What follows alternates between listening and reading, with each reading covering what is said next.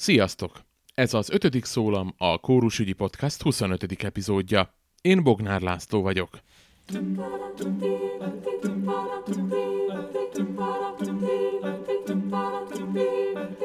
Ez alkalommal megtudhatjátok, jó ötlet volt-e bevinni a klasszikus zenét Közép-Európa talán legnagyobb nyári fesztiváljának programjába. Tulajdonképpen az egész színpadnak a célja az, hogy szűkítsük azt a szakadékot, amely a jelenlegi 10-20 éves generáció és a klasszikus zenei repertár között óvatatlanul feszül. Ha meg tudjuk mutatni azt, hogy hozzájuk hasonló 20 évesek lelkesen és kiválóan és magukkal ragadóan adják elő ezeket a műveket, akkor azt gondolom, hogy számukra is világosá válik, hogy, hogy nagyon sokféle környezetben és nagyon sokféle módon hozzá lehet jutni a klasszikus zenei és az is kiderül, milyen érzés fellépni több száz sziget lakó előtt. Ez kb.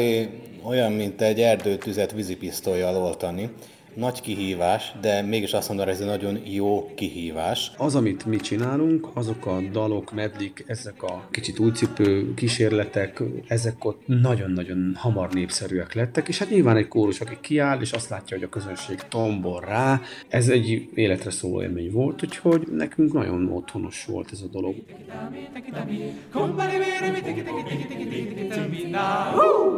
Az őszi szezon első adásaiban az elmúlt nyár egy-egy érdekes élményére, eseményére tekintünk vissza. Vannak kórusok, akik számára ez hagyományosan a pihenés időszaka. Ilyenkor a szélrózsa minden irányába szétrebbennek a kórustagok, hogy aztán augusztus végén, akár egy rövidebb kórustáborral, vagy csak az első szeptemberi próbával ismét felvegyék a koncertszezon pörgését de vannak olyan együttesek is, akiknek a nyára fesztiválok, a nyári szabadtéri fellépések, vagy éppen a versenyek ideje belföldön és külföldön egyaránt. És ha már a nyári fesztiválokról beszélünk, meg kell, hogy mondjam, én magam örömmel látom, hogy egyre több esemény nyit a kórusok felé, látva, hogy képesek megmozgatni, felpörgetni, vagy épp megérinteni közönségüket. Emiatt is keltette fel az érdeklődésemet, hogy mi történik a kórusokkal a Sziget Fesztiválon. Közép-Európa egyik, ha nem a legnagyobb fesztiválján, mint azt az első vendégemtől mindjárt hallani fogjátok, közel 20 éve biztos helye van a klasszikus zenének, napjainkban pedig már külön kórusos sáv is része a programnak.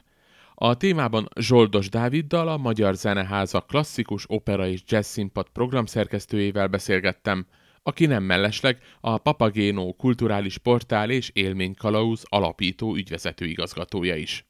Azt gondolom, hogy ez egy nagyon szerencsés együttállás, hiszen a Sziget Fesztiválnak talán a kezdetektől, de az utóbbi években egészen biztosan a, a diverzitás, a sokszínűség volt az egyik hívószava. És azt gondolom, hogy ez az a vonás, amelyel ki is tud emelkedni a sok-sok európai pop-rock fesztivál közül, még akkor is, hogyha európai szinten is a legnagyobb, az egyik legnagyobb ilyen fesztiválnak számít. A, a Szigetnek szüksége van sok színűségre, és azt gondolom, hogy az egy kivételes szerencse, hogy a klasszikus zene, az opera és a jazz önálló színpaddal képviseltetheti magát, hiszen azt gondolom a napnál is világosabb, hogy nem erre a színpadra vásárolják meg fiatalok tízezrei szerte Európában a meglehetősen borsos, legalábbis Magyarországon, magyar pénztárcával nézve kifejezetten borsosnak számító jegyeket. A színpad története egyébként közel 20 évre nyúlik vissza, Elsőként még Grillus Samuval 2001-ben talán csináltunk klasszikus zenei sátrat, az még egy pici kis helyszín volt, egy olyan 200-300 méterre a jelenlegi helyszíntől, aztán megtaláltuk ezt a mostani helyszínt a dom mellett, akkor a Octopusnak hívták a helyszínt, a medence csoport fantasztikus bambusz sátrában, egy sokkal intimebb térben tudtunk klasszikus zenét és kortárs zenét prezentálni. Majd néhány évre egy cirkussátorba kerültünk a Káhír mellé, ami szinte nem volt rossz hely, de azt gondolom, hogy az igazi jó helye és módja ez a mostani sátor, amelyet talán negyedik éve kapunk meg a szigettől. Ez egy 16-12 méteres kifejezetten nagy színpad, fel tudunk letenni szimfonikus zenekart, opera előadást, körülbelül bármit, és a dom mellett kifejezetten szerencsés helye van. Te egy korábbi interjúban, ha jól emlékszem, a Sziget Fesztivál előtt a Klasszik Rádióban adtál egy interjút, és ott elmondtad, hogy a kezdetek óta lassan 20 éve benne vagy ennek a szervezésében. Mennyi minden változott körülöttetek és veletek ebben az elmúlt közel 20 évben? Abban a szempontból szerencsénk van, hogy a, míg a könnyű zene rengeteget változik 20 év alatt, és azt gondolom, hogy ami 15-20 éve line-up volt a nagy színpadon, az most nem lehetne már line-up. Addig mi a, a Mozartot, Beethoven, Bachot és Puccini nem kellett lecseréljük. Ami viszont változott, nyilván a helyszín adottságaiból nagyon sok minden változott. Sokáig volt egy, egy jóval kisebb zárt sátrunk az Octopus, ahova nem is tudtunk valamit talán egy kamarazenekar se feltenni, ott azért kamara koncertek voltak, kisebb együttesekkel, szólistákkal, akár énekes kamarazenével, teljesen más feeling volt, mint egy nyitott nagy színpadra feltenni egy, egy kifejezetten látványos produkciót. A, a stáb szerencsére nem sokat változott, illetve az utóbbi pár évben azért szerencsére bővült, akikkel dolgozom. Kádár Csobot Judittal több mint 10, talán 15 éve csinálom ezt a színpadot, egy ilyen állandó kolléga, és annak nagyon örülök, hogy idén egy olyan stábbal tudtam dolgozni, amely már legalább két-három éve ismeri a Sziget csinyát, mert ez egy meglehetősen speciális közeg, tehát aki mondjuk gyakorlott rendezvényes a műpában vagy ezen akadémián, az a Szigeten gond nélkül el tud vérezni, hiszen olyan technikai, logisztikai kihívások vannak itt egy nagy rockfesztiválon, ami mondjuk egy, egy koncertteremben elképzelhetetlen. Műsorszerkesztésben mekkora kihívás? Az előbb említetted, hogy, hogy sokban lecserélődött a Szigetnek a line de Mozart, Bach, Beethoven és Puccini, ezeket a szerzőket nem kellett lecserélni. Mi működik valójában ebben a komoly zenei programban? Szóval mik azok a műfajok, mik azok a zenei formák, amik ajánlottak ott, vagy lehet, hogy ti is ajánljátok azoknak, akik elsőként fellépnek a színpadon, és mi az, ami egyáltalán nem működik? Az akusztika miatt, a környezet miatt, vagy egyáltalán a közönség reakciói miatt? Mi a tapasztalatod? A legnagyobb kihívás kihívást a csend jelenti, pontosan a csendnek a hiánya, aki ismeri a klasszikus zenét, az pontosan tudja, hogy a csend az a klasszikus zenének talán a szíve lelke, és a szigeten sok minden van, de csend az pont nincs, legkevésbé sincs, éjjel sincs. Ami azt jelenti, hogy meg kellett tanulnunk a saját bőrünkön tapasztaltuk meg, hogy minden olyan produkció, amely a klasszikus zene intimitására épül, legyen az egy fuvola hárfa duó, vagy, vagy akár csak egy szóló zongora Schubert szonáta, az menthetetlenül elvérzik a szigetes környezetben. Tehát olyan produkciókat keresünk, amelyek látványosak, attraktívak, lehetőleg több embert mozdítanak meg, és amely hát technikailag egyébként könnyen hangosítható, az egy nagyon fontos kritérium, mert a klasszikus zenei akusztikus hangszereket egy bizonyos ponton túl nem lehet jól hangosítani. Az előbb említett fuvola hátfadó, az például egy eklatáns példája annak, hogy, hogy ez nem, te, nem a technikán múlik, hogy egy, egy ilyen duót mennyire lehet hallhatóvá tenni szigetes környezetben. A másik a, az átállások, illetve a szomszéd színpadoknak az ideje. Idén nagyon szerencsés volt az, hogy standard két órás sávokban tudtunk kezdeni. Ez a hallgatóságnak is tetszett, mert egy, egy adott egy kiszámíthatóságot. Nekünk is adott egy, egy biztonságot az átállásokra. Tehát 4-kor, 6-kor, 8-kor és 10-kor és éjfélkor kezdődtek a sávok. Ugye mindig kórussal kezdtünk, 6 órakor volt egy interaktív rész, ahol vezényelhetett a szimfonikus zenekart, mert nagyon sok minden érdekes dolgot lehetett csinálni. 8-kor kezdődött a nagy koncert, 10-kor a Néma film élőzenével, és aztán éjfélkor a Midnight Jazz. És azt gondolom, hogy ezt a struktúrát szeretnénk jövőre is megtartani. A másik nagy kihívás az, az természetesen anyagi. A szigettől nem várható el, hogy súlyos milliókat, tízmilliókat költsön ennek a színpadnak a programjára, hiszen azért, ha jobban megnézzük, ez és még a hozzánk hasonló kis kulturális helyszínek, mint a színház és táncsátok például, az viszi a pénzt és nem hozza.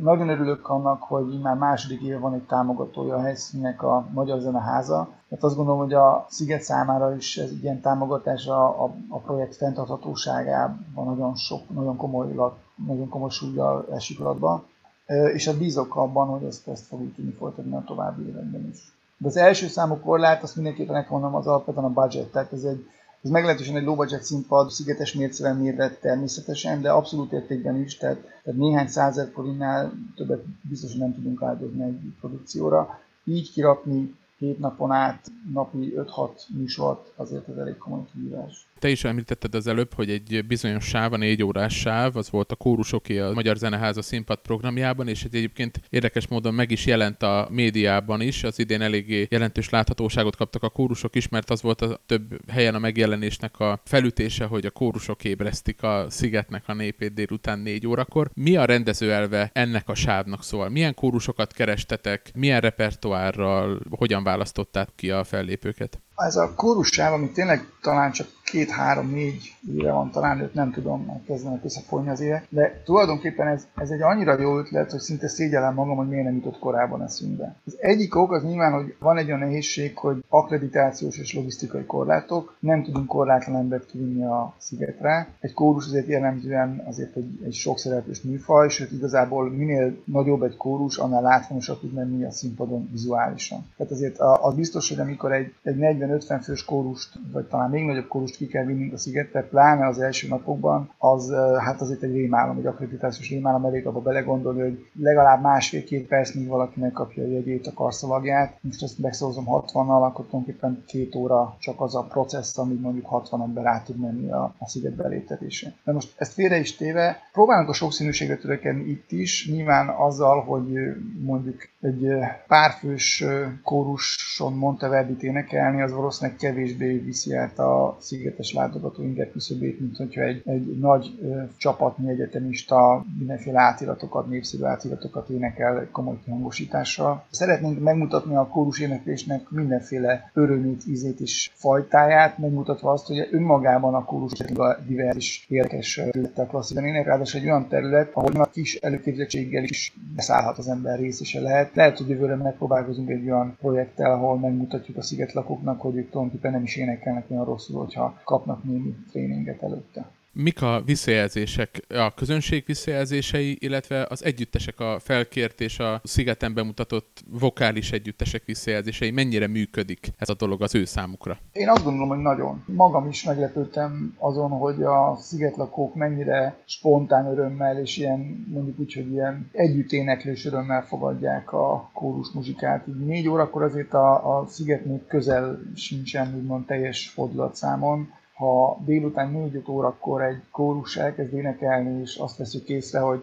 holland, brit és francia turisták tucatjai akarnak beszállni a, a színpad előtti területen, meg, meg mozognak a zenére, tehát ez egy, ez óriási élmény, tehát meg tudjuk mozdítani ezeket a fiatalokat. Nyilvánvalóan ez egy, ez egy kis kamarakórussal, esetleg egy, egy szofisztikáltabb programmal már nem így igaz, de azt gondolom, hogy a visszacsatolások nagyon jók, és hát a kórusokon ott látjuk, hogy szeretnének, szeretik ezt a fellépést, hogy nagyon szeretnének visszajönni, és sokkal több jelentkezést kapunk, mint amennyinek úgymond helyet tudunk adni. Milyen hosszú a várólista? Változó a várólista, tehát vannak olyan jelentkezések, amelyekről rögtön az elején tudjuk, hogy nem tudunk velük mit kezdeni, vagy létszám probléma, vagy logisztikai probléma, vagy pontosan tudjuk, hogy mondjuk egy olyan minőségű együttesről van szó, amely nem akar a megadott mondjuk anyagi kondíciók mentén koncertet énekelni a szigeten. Ezért nyilván egy téves prekoncepció, mindenki azt gondolja, hogy mivel a Sziget Fesztivál egy, egy sok milliárdos nagy rendezvény, ezért nyilvánvalóan a klasszikus zenei helyszín is bővelkedik az anyagiakban, nem ez, ez nincsen így. Viszont azt gondolom, hogy rengeteg olyan fiatal együttes van, amelyet érdemes megmutatni, és alapvetően ezekre a winginekre törekszünk, hiszen egy fiatal együttesnek önmagában a Sziget az egy nagyon jó poén, és egy nagyon-nagyon jó referencia, és egy kiváló erőpróba is egyben. És azt gondolom, hogy nekünk elsősorban azoknak az együtteseket, együttesek a bemutatását kell felkarolnunk, ahol ennek még van egy, mondjuk úgy az, a pálya szempontjából is van egy relevanciája. Nagy öröm volt persze, és, és fantasztikus koncertet adott a Szent Efrén is egyébként nem a kórusában, hanem az esti 8-as nagy koncertben. Ők ugye már hosszú ideig a pályán vannak, nekik nincs szükségük az ilyen típusú vizibilitásra, amit a sziget adni képes. Alapvetően olyan fiatal, dinamikus és erőteljes produkciókat szeretnék a szigeten látni, ahol a generációs szakadék sem merül fel, tehát a látogató azt érzi, hogy hozzá hasonló fiatalok énekelnek és játszanak olyan zenét, amelyet egyébként két-háromszáz évek korábban írtak, de pont ettől válik a zene élővé és, és fontossá és olyat, amit akár ő is el tudna játszani bizonyos előképzettséggel nyilván, tehát ha dolgozik rajta, akkor be is tudna szállni, gondolom ez is. Tulajdonképpen az egész színpadnak a célja az, hogy szűkítsük azt a szakadékot, amely a jelenlegi 10-20 éves generáció és a klasszikus zenei repertár között óhatatlanul feszül. Az ő percepciójuk az, hogy a klasszikus zene alapvetően olyas valami, amelyet inkább idős, egy kicsit snob emberek mindenféle koncerttermekben, öltönyben, nyakkendőben és nagy estéiben, inkább kis estéiben élveznek, és az ő világuktól nagyon távol áll. Hogyha meg tudjuk mutatni azt, hogy hozzájuk hasonló 20 évesek lelkesen és kiválóan és magukkal ragadóan adják elő ezeket a műveket, legyen az egy Mozart zongora verseny, vagy egy, egy, egy élő kórus muzsika, akkor azt gondolom, hogy számukra is világosá válik, hogy, hogy nagyon sokféle környezetben és nagyon sokféle módon hozzá lehet jutni a klasszikus zene örömeihez. Neked mi a kedvenc élményed, ami még így emlékként megmaradt a, a mostani Sziget Magyar Zeneháza színpadjával kapcsolatban, ami így visszatér és szívesen visszagondolsz rá? Hadd ragadjak ki kettőt. Az egyik az a örökké népszerű műsorszámunk a Conduct Me, amikor a szimfonikus zenekar élén, a, aki most, most tavaly is és idén is Dobszai Péter vezényelt a zenekart, felhív egy-egy szigetlakót, azaz azonban a bizonyos órában többet is, és akkor mindenki felmehet 5-8 perc, és megtapasztalhatja, hogy milyen érzés egy szimfonikus zenekar élén állni, vezetni a zenét, vinni a zenét, kapcsolatba lépni muzsikusokkal, tehát nyilvánvalóan Pálca sok mindent elbír ebben az esetben, különösen akkor, hogyha Dobszai Péter mondjuk a háttérben azért vezényli a zenekart, hogyha éppen nagyon szét akarna esni minden. Ez egy olyan immerzív folyamat, ami, ami szerintem minden 20 éves számára, minden látogató számára élmény. Másik pedig egy, egy hihetetlen erős visszacsatolás, amikor néhány nappal csak a fesztivál előtt Robi Lakatos bejelentkezett, hogy tavaly a Swingala Django-val egy fergeteges koncertet adtak, tényleg, ahogy szokták mondani, szétverte a közönség a házat, hogyha ez ház lett volna a színpad. Felhívott minket azzal, hogy annyira jól érezte magát tavaly, hogy szeretne idén is kijönni játszani, és a szimfonikus zenekarral lépett fel az első napon, spontán, azért egy akkora sztárral, mint, mint Robi, nem nagyon szokott megesni, hogy, hogy csak úgy hirtelen elhatározott a felindulásból azt mondja, hogy gyerekek, annyira szeretek benneteket, miért játszanánk együtt három nap múlva valamit a szigetlakóknak.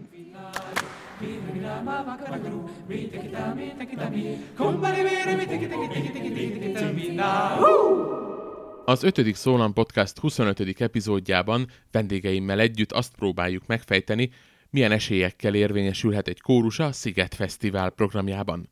A Magyar Zeneháza klasszikus opera és jazz színpad idei kórussávjában hét nap alatt fellépett a Nemzetközi Superár kórus, koncertezett az Octovoice, a Voicingers, a Kajamár Borti Virgó kamarakórus, a Valhalla zum Zeidelwirt férfi énekegyüttes Németországból és a Magyar Jazzation is. Rajtuk kívül a Szent Efrén férfi karadott koncertet egy későbbi műsorsában – Élmények, tanulságok után kutatva hívtam fel Balási Szabolcsot, a pécsi Voicingers karnagyát és Magyaróvári Viktor alias Kajamárt, a pesti KVV kamarakórus vezetőjét. Mindketten rutinos részevői a szigetnek, jócskán van tapasztalatuk arról, hogyan állják meg helyüket a régió legnagyobb kulturális kavalkádjában a kórusok.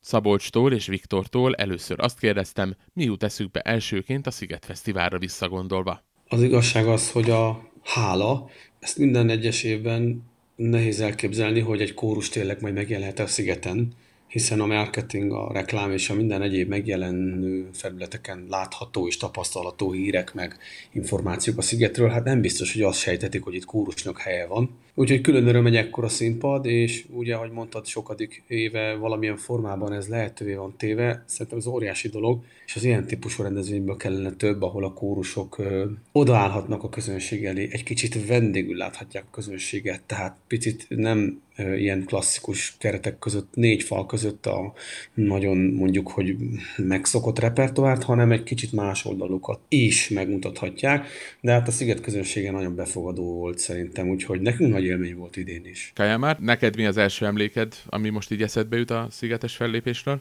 Azt leszámítva, hogy kicsit pormentesebb vagyok, mint akkor. Egy picikét én is hasonló tudok mondani, mint Szabolcs, hogy egyfajta hála az ügyben, hogy a kórus társaimat, kórus tagjaimat ki tudtam vinni a szigetre, és részesülhettek ebből a nagy élményből. Kicsit tényleg olyan, mint hogyha egy teljesen más világba csöppentünk volna, és felüdülést ad az ember lelkének, ami után könnyedébben vág vissza a szürke hétköznapokba, és ez abszolút megérte. Szabos, te emlékszel, amikor a Voice Singers először lehetőséget kapott, hogy a Sziget programjában szerepeljen? Milyen volt, a, milyen volt az első gondolatotok, amikor, amikor ez kiderült? Azért tőletek nincsen, nem áll távol ez a, ez a műfaj, vagy azok a műfajok, amik rendszeresen megjelennek a Szigeten más-más színpadokon, de azért gondolom egy más dolog, hogy ti is fölléphettek ott. Így van. Én gondba voltam, mert kerestem hozzánk hasonló tag létszámból méretű, apparátusú és hasonló repertoárt éneklő magyar nagy kórust, és hát nem találtam.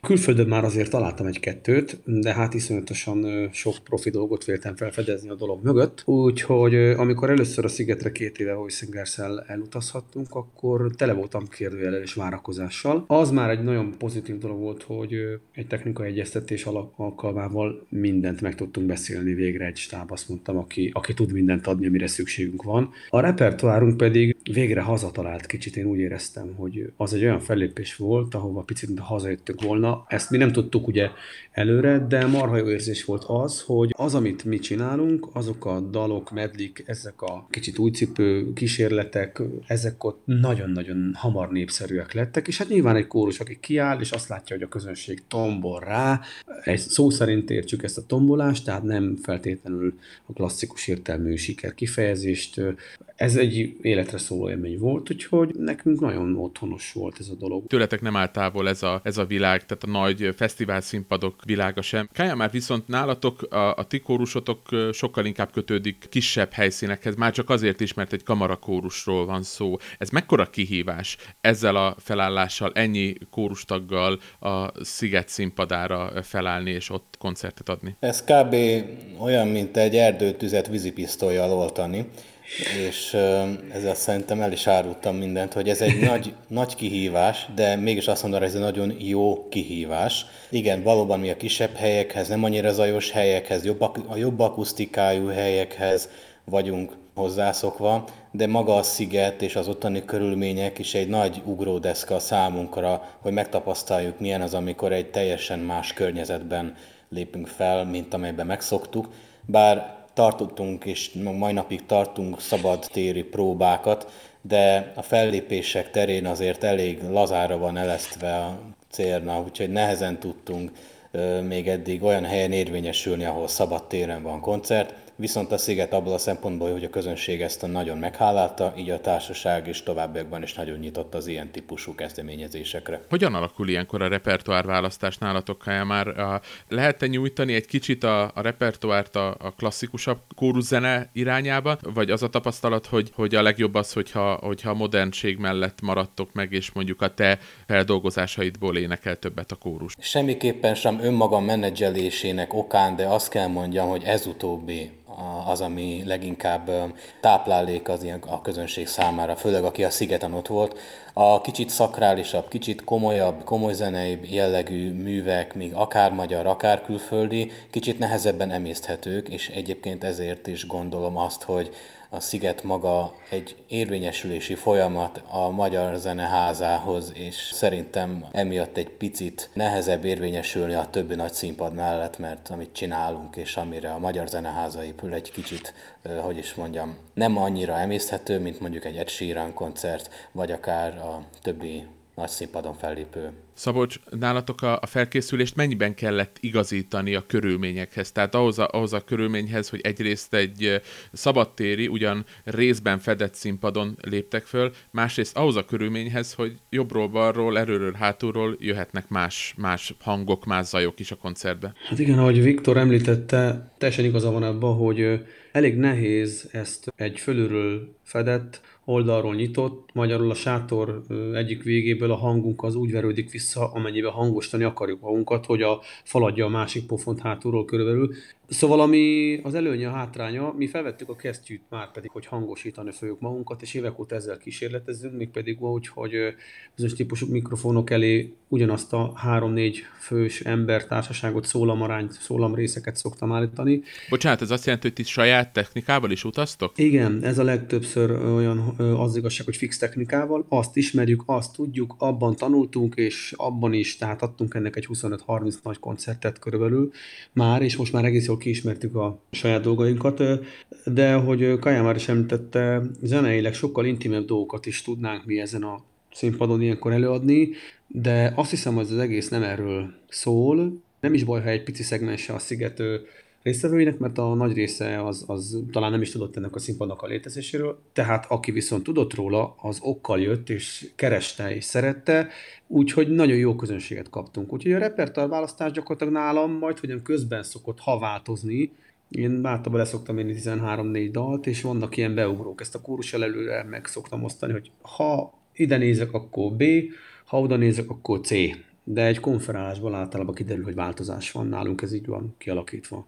Mindent a közönségért amennyiben jó közönségről beszélünk, és látszik, hogy ugye befogadóak, és azért nem kell nagyon eltérnünk a repertoártól, attól, amit terveztünk. Szerintem általában egy bármelyik másik kórus sokkal nagyobb gondban lenne, hogy, hogy ha nem tényleg, vagy Viktor is mondta, szakrális, és esetleg kortárs, egyébként is porondon levő repertoárral kellene fölépni, akkor vajon mit kellene csinálni? Kell már nálatok a próbák során kellett igazítani valamit, például a, az arányokon, vagy, a, vagy az intonációra rá kellett egy kicsit dolgozni, hogy, hogy ott jobban működjön a kórusnak a hangzása a színpadon? Teljes mértékben így van. Mi sajnos kicsit lemaradottabbak vagyunk abból a szempontból, hogy nincs saját hangosításunk. Így a helyszínen szembesülünk azzal, hogy milyen is az, amikor a hangosításon akár valaki ott először életébe visszahallja magát ami egyébként egy nagy felismerés az illető számára, és egyébként az a szerencse, hogy eddig a kórus ezt nagyon jól tudta kezelni. Emberileg nehezebben, de mint kórus egyként nagyon jól tudja kezelni, és ez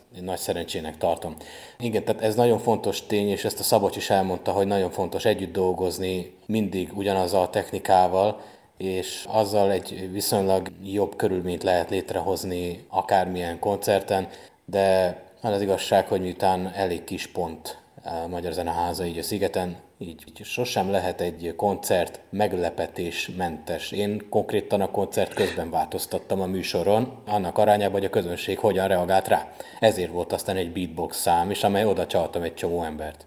Így van. Mi az, ami semmiképpen sem működik, és amitől eltalácsolnátok mindenkit, aki mondjuk egy szabadtéri fesztiválon fel akar lépni a kórusával egy ilyen hangosított, félig hangosított színpadon? Erről nekem az eszembe, hogy olyan ez, mint egy 15 éves kamasznak megmondani, hogy már pedig nem menjen bulizni, és nyugodtan érjél haza. Én egyáltalán nem szólnék bele egyetlen más kórus és karnagy dolgába se, hiszen minden karnagynak nagyon pontosan tudnia kell azt, hogy hova megy, és főleg, ha szigetre megy, akkor mind kéne esetleg legalábbis tartalékosan változtatni. Egy picit álljunk meg azon, hogy akár a saját kórusomról, akár a KVVK kamara kórusról beszélek, ezek a csapatok bőven többszörösebben kipróbált és át, át és megnevelt kórust alkotnak, ami azt jelenti, hogy számukra egyáltalán nem okoz problémát egy koncert közben változtatni egy kicsit, vagy más csinálni. Szerintem ez az, amitől nem átlagos a dolog. Úgyhogy ö, azt tudom mondani, hogy lehet menni Kodály Öregek című átirattal is a, a Magyar Zeneházára, ö, meg lehet nagyon sok mással, de nagyon hamar utol fogja érni a felismerés, azt gondolom a a, a karnagyot és a kórust, hogyha esetleg nem úgy alakul. És ezzel csak azt akartam mondani, hogy mi nagyon szerettünk a közönségünknek megfelelni, és az első dalmű szám alatt kiszokott derülni az, hogy nagyjából milyen közönség várható. Én sokkal többre tartom azt, hogy annak a közönségnek a hangulatát kell felépíteni, megfelelni, és ha ez egyébként pedig már ki van alakítva, akkor a műsorunk második felében, ha változtatnék, akkor ezt visszafele is lehet csinálni, hogy egy olyan komolyabb, rövid, pici kis fogyaszthatóbb, nehezebb átiratot betenni, amire teljesen senki nincs felkészülve, még a kórus sem. Úgyhogy megfordítanám. De remélem tudtam válaszolni egyébként Sedre. Abszolút. Köszönöm szépen, hogy ezt az oldalát is megvilágítottad. Kaja már, te mit gondolsz erről a kérdésről? Mindegyik kórusnak olyan repertoárral érdemes készülni a szigetre, ami az övék, és nem egy másik repertoárral, amiről azt gondolná, hogy jó a szigeten, mert minden kórus abban jó, amit addig is csinált. Mint ahogyan mindenkire az ő saját pólója jó, minek húzzon fel egy másikat, ami esetleg úgy áll rajta, mint egy sátor. Tehát ez így teljesen, én úgy gondolom, hogy fontosnak tartjuk azt, hogy egy kórus mindig önmagával kell föllépjen, hogy önmaga érzéseit kell tolmácsolja. Az más kérdés, hogy miután minden kórusnak más ízlésvilága van, úgy gondolom, hogy rendelkeznünk kell azzal a belső felismeréssel, hogy ez most akkor mennyire fér el a szigeten, vagy mennyire nem. Szerintem ez egy teljesen evidens dolog, hogy az ember ezt észre tudja venni. Vagy ha nem, akkor legkésőbb a színpadon észrevesz. Ez az. Igen, abszolút, abszolút. Hát legkésőbb ott biztosan kiderül. Beszéljünk egy kicsit az interaktivitásáról. Nálatok voltak, vagy be tudtátok vonni a közönséget? Egyáltalán akartátok bevonni a közönséget a, a működésetekbe, az éneklésbe? Tekintve az időszakot, hogy mint a délután négy körül voltunk, a közönség akkor ébredezett. Én nem tartottam annyira jó ötletnek, hogyha a teljes koncertünk az interaktivitásról szól, de egy kicsit már ki lehet ilyenkor térni rá. Tehát én óvatosan használom ezt az interakciót a közönséggel, főleg a szigeten elég gyorsan át tud esni a ló túloldalára, és akkor már mindenki jönni akar. Például, amikor én még nem volt kórus fellépés a szigeten, egyénileg is felléptem, és akkor láttam már egyet mást, amikor részegen akart följönni a színpadra a csávó, de sajnos a szerep nem volt részeg, úgyhogy letessékeltük, de amikor kórusról van szó, akkor minimum annyit kell egy kórusnak csinálni, hogy a közönségre nézzen, neki magyarázza. Én például elég gyakran látom azt, mi nem csináltuk, de látom, hogy megtapsoltatják a nézőket, van olyan is, aki betanít nekik egy bizonyos ritmust, vagy egy szólamot. Szóval erre abszolút vevők, és szinte táplálékként szolgál ez minden szigatlakó számára, ha interakció van. Igen, ez szerintem mi is veszélyes dolgot csinálunk. Ha délután négy órás idősáv, az mondhatni is finoman szóval sem az az idősáv, amihez mi hozzászoktunk. Én bármilyen felkérdésre azt szoktam mondani a szervezőknek, hogy szerintem jobb lenne később. Na most ezt a szigetes szervezőkkel azért nem volt képen megtenni, meg nem is biztos, hogy ez volt a dolgom. De a lényeg a lényeg, hogy aki esetleg ennyire szórakoztató műsor résszel megy a szigetre, legalábbis azt gondoljuk, és annak szántuk, hogy ez majd az lesz. Annak hát nehéz dolga van. Én nagyon sokszor csináltam rosszul ezt az interaktív dolgot, tehát magamon tapasztalva nagyon kritikusa vagyok magamnak, és egy kezem meg tudom számolni, amikor jobban sikerült, ezért én is óvatosan kezdtem el ezzel bánni minél inkább, és miért ez a felismerés utolért, gyakorlatilag most is voltak nagyon jó pillanatok, ezt ezen a szigetes fellépésen szerintem nem én erőszakoltam ki a tömegből, hanem valahogy ez jött. Ezt lehet érezni, hogy mikor lehet egy kicsit megtapsoltatni őket. Tehát nem kell bonyolult dolgokra gondolni, hogy mi az, mitől lesz interaktív, és szerintem nem is szabad eltúlozni, hanem ez egy nagyon olyan, mint egy jó fűszer egy jó ételhez. Tehát pont annyi kell, inkább kevesebb legyen benne, mert ha több, akkor aztán eltető lesz, meg kicsit furcsa szaga lesz. Én ezt hasonlóképpen gondolom. Azon kívül nem vagyunk akrobaták, meg cirkuszi táncosok, meg ruttáncosok, hogy nekünk esetleg le kell ugrálni a színpadról a közönség közé, és pacsizni és bratizni velük, hanem, hanem ez egy nagyon érdekes kétoldalú dolog, hogy van a színpad és a nézőtér, és ezt valahol én azt szoktam mondani, hogy minél jobban felregelünk egy közönséget interaktivitással, ezt a kettő között láthatatlan falat mi magunk töröljük el, kezdjük kicsit elmosni, és akkor aztán, hogyha ezt, ahogy Kaja már is mondta, rossz idősába csináljuk, vagy úgy nem miattunk, hanem esetleg tartózkodnak ott ilyen illuminált személyiségek, akkor ők ettől felbátorodnak, és azt gondolják, hogy ők is mindjárt följöhetnek oda, csak úgy ugrálni, és ez jó lesz. Úgyhogy kényes dolog. Arra mennyire van lehetőség ilyenkor a, a fellépés után, hogy esetleg személyesen találkozzatok ott a közönséggel, már nyilván azokkal, akik érdeklődnek egy kicsit jobban is a, a, a kórusotok fellépése vagy muzsikája iránt? Én konkrétan nem találkozom utána senkivel, sőt, kimondottan elbújok utána inkább. Az esetek túlmúló részében én nem nevezem érdeklődésnek azt a fajta hát, rajongás típusú, vagy kicsit ilyen nagyon tetszik a produkció, és utána egy kicsit próbálom közelebb férkőzni emberekhez. Aki tényleg érdekel, az követője, hallgatója, valódi érdeklődője lesz a produkciónak, fel lehet fedezni őt másik koncerten. Van egy-két furcsa megkeresés, tehát szó szerint megkeresés, tehát ezeket föl kell ismerni, és ezeket egy névegykártya cserével, egy 5 perces illedelmes beszélgetéssel szerintem le lehet zavarni. Semmiképp sem tartom jónak azt, hogy utána a közönségből a legjobb 16 embert behívjuk magunkhoz, és utána együtt sörözünk, mert nincs semmi dolgunk. Tehát én ezt nem hiszem, hogy összege. Nagyon sok, nálunknál sokkal profibbak és kipróbáltabb, többszörösen világméretű produkciók tól is hasonlóképpen működik a dolog, tehát szerintem az előadónak nem dolga bratizni a közönséggel. Ugyanakkor, ha egy kisebb koncerten a családtagjaink vannak előttünk, és ők vannak nagyon oda, akkor ezt meg nagyjából tudhatólag előre kicsit rászervezünk, és van ilyen kis közönség találkozunk, akkor úgy mondjuk, hogy így mondjam. De ez egy teljesen más dolog, amiről nem a sziget lesz. Igen, igen. Említetted azt, hogy, hogy a felkéréseket azokat el kell tudni választani a rajongóktól, vagy az időzéles rajongóktól. Mit hozott a sziget fellépés, vagy a korábbi sziget fellépés a, a Voice Singer számára jöttek? Ez alapján felkérések, további együttműködési lehetőségek számotokra? Szerintem nem. Viszont ha abból indulok ki, hogy mi forgattunk a kis tábunkkal ott is egy kis aftermovie-t, és ezt elküldtük sok helyre, akkor bizony van, aki ez alapján választott ki minket, hogy ő nem tudta, hogy voltunk a szigeten, meg hogy a szigeten volt ilyen színpad, és őt azzal a, neki azzal a videóval keltettük fel az érdeklődését, hogy, hogy, hogy minket szeretne.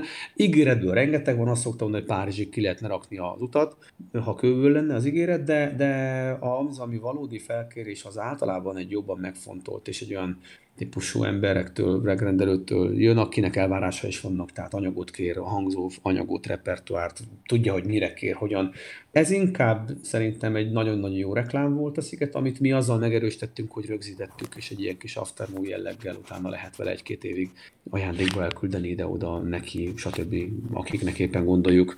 Kaja már, te a közönséggel találkozás, reklámérték a, a KBV Kamarakórus számára az, hogy ott vagytok a, a szigeten, ezeket a kérdéseket hogy látod? Most egy kicsit lázadozó jellegűvé avanzsálódom, mert én nem szoktam annyira elbújni a közönség elől, és ezt azért nem teszem meg, mert tapasztalat. Ugyanis például tavaly is így találkoztam össze egy olyan emberrel, akivel tulajdonképpen a mai napig tartom a kapcsolatot, úgyhogy és ő még szokott nekem szervezni is koncerteket. Van, van benne abszolút jó, hogy a, hogy a közönségből kijönnek olyan emberek, akik támogatnak. De ez egyébként a Szabocs is elmondta, hogy megtörténik, csak például a Szigeten kevesebben vannak, mint azok, akik félig illuminált állapotban jönnek oda gratulálni, és most attól mindenhova követ minket. Én pont ezért gyártottam egy olyan pólót, amelynek a hátoldalára odaírtam az elérhetőségeket, mármint a, nem, nem a konkrétakat, hanem mondjuk csak így hashtageltem dolgokat, azt ráírtam, és akkor aki kíváncsi, és éppen nem foglalkozom vele, akkor valószínűleg háttalálok neki, és akkor el tudja olvasni. Tehát így oldódik meg. Egyéb iránt a, a dolog marketing értékéről mit gondolsz? Mennyire tudjátok ti ezt használni később a mindennapokban? Azt... Abszolút sokat tudunk ennek kapcsán profitálni. Híreszteléseket mostanában kezdtünk el így nyomatni, hogy eljusson minél több emberhez a hír, és a koncertről is készül kép és videó felvétel, amit majd később hasznosítunk és megosztunk a Facebookon hogy aki esetleg még nem tudná, mi is kint voltunk, és, és ez egy jó dolog, és, és én szerintem ez egy abszolút pozitív.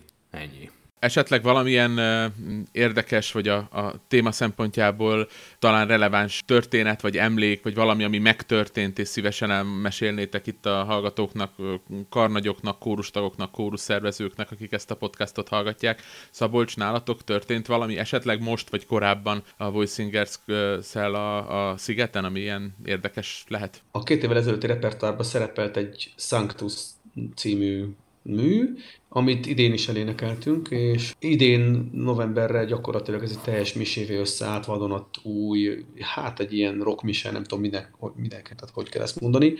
Én írtam egy 8 tételes misét ennyi legújabban, most ez volt a leg, ez piszkálta a csőrömet egy ideje, hogy valami fajta populáris szakrális zenét is szüljünk meg, ami kicsit voice is, de a miseltételeit azért úgy nagyjából tiszteletbe tartva mégiscsak mm, ilyen, ilyen, ilyen új dolog lesz, de mégsem új.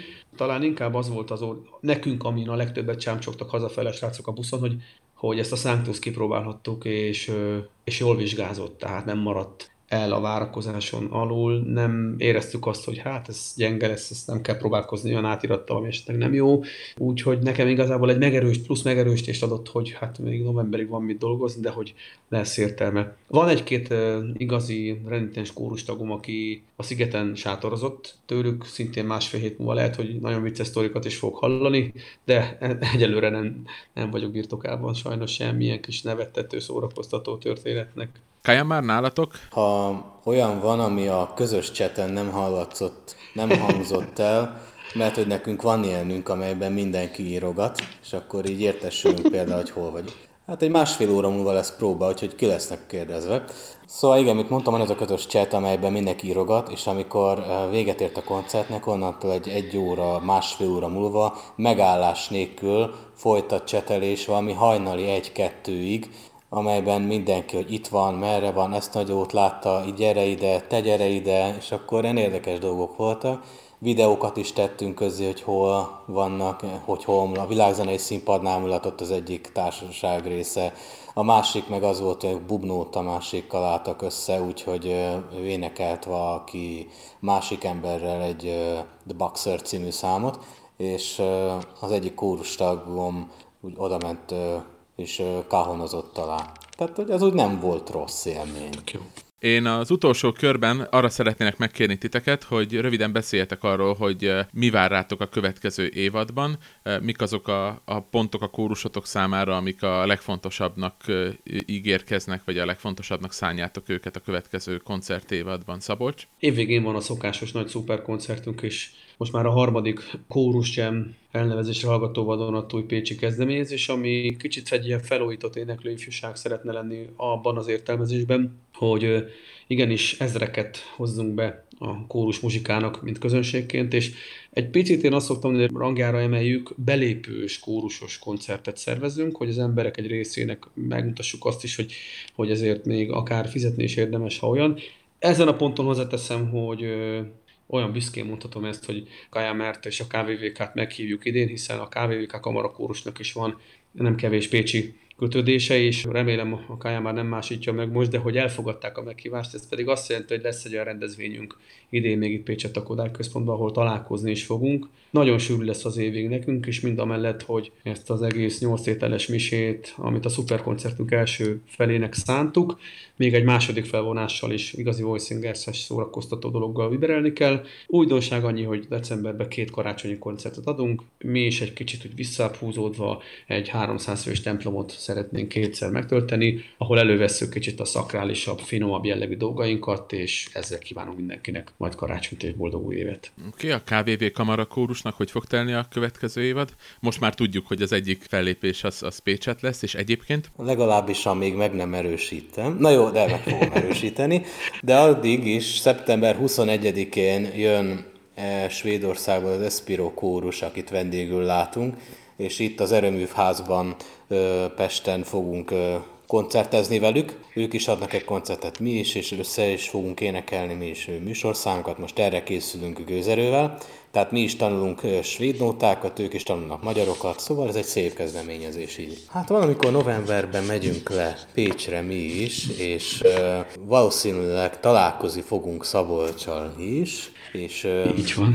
és részt veszünk a koncerten, illetve hát a szuper koncerten, vagy legalábbis, mint részvevők biztos jelen leszünk. Konkrétan a programot még nem olvastam el, de nem is lövöm le, majd akit érdekel, eljön. Így van. És én bátran merem állítani, miután tavaly is ott énekeltünk, az egy nagyon jó élmény volt és lesz is. Valószínűleg mi is adunk még egy karácsonyi koncertet, de ez még igazából nincs tervbe. Kórustáborra is van igény, úgyhogy ezt is fogunk tartani, illetve majd lesz még jövőre egy barcelonai útunk, ha jól megy minden, illetve a Magyar Költők Napjára igyekszünk egy koncertet szervezni, ahol különböző zeneszerzők, többek között Barabás Árpád madrigájait igyekezzük megszólaltatni, és szép nagy feladat.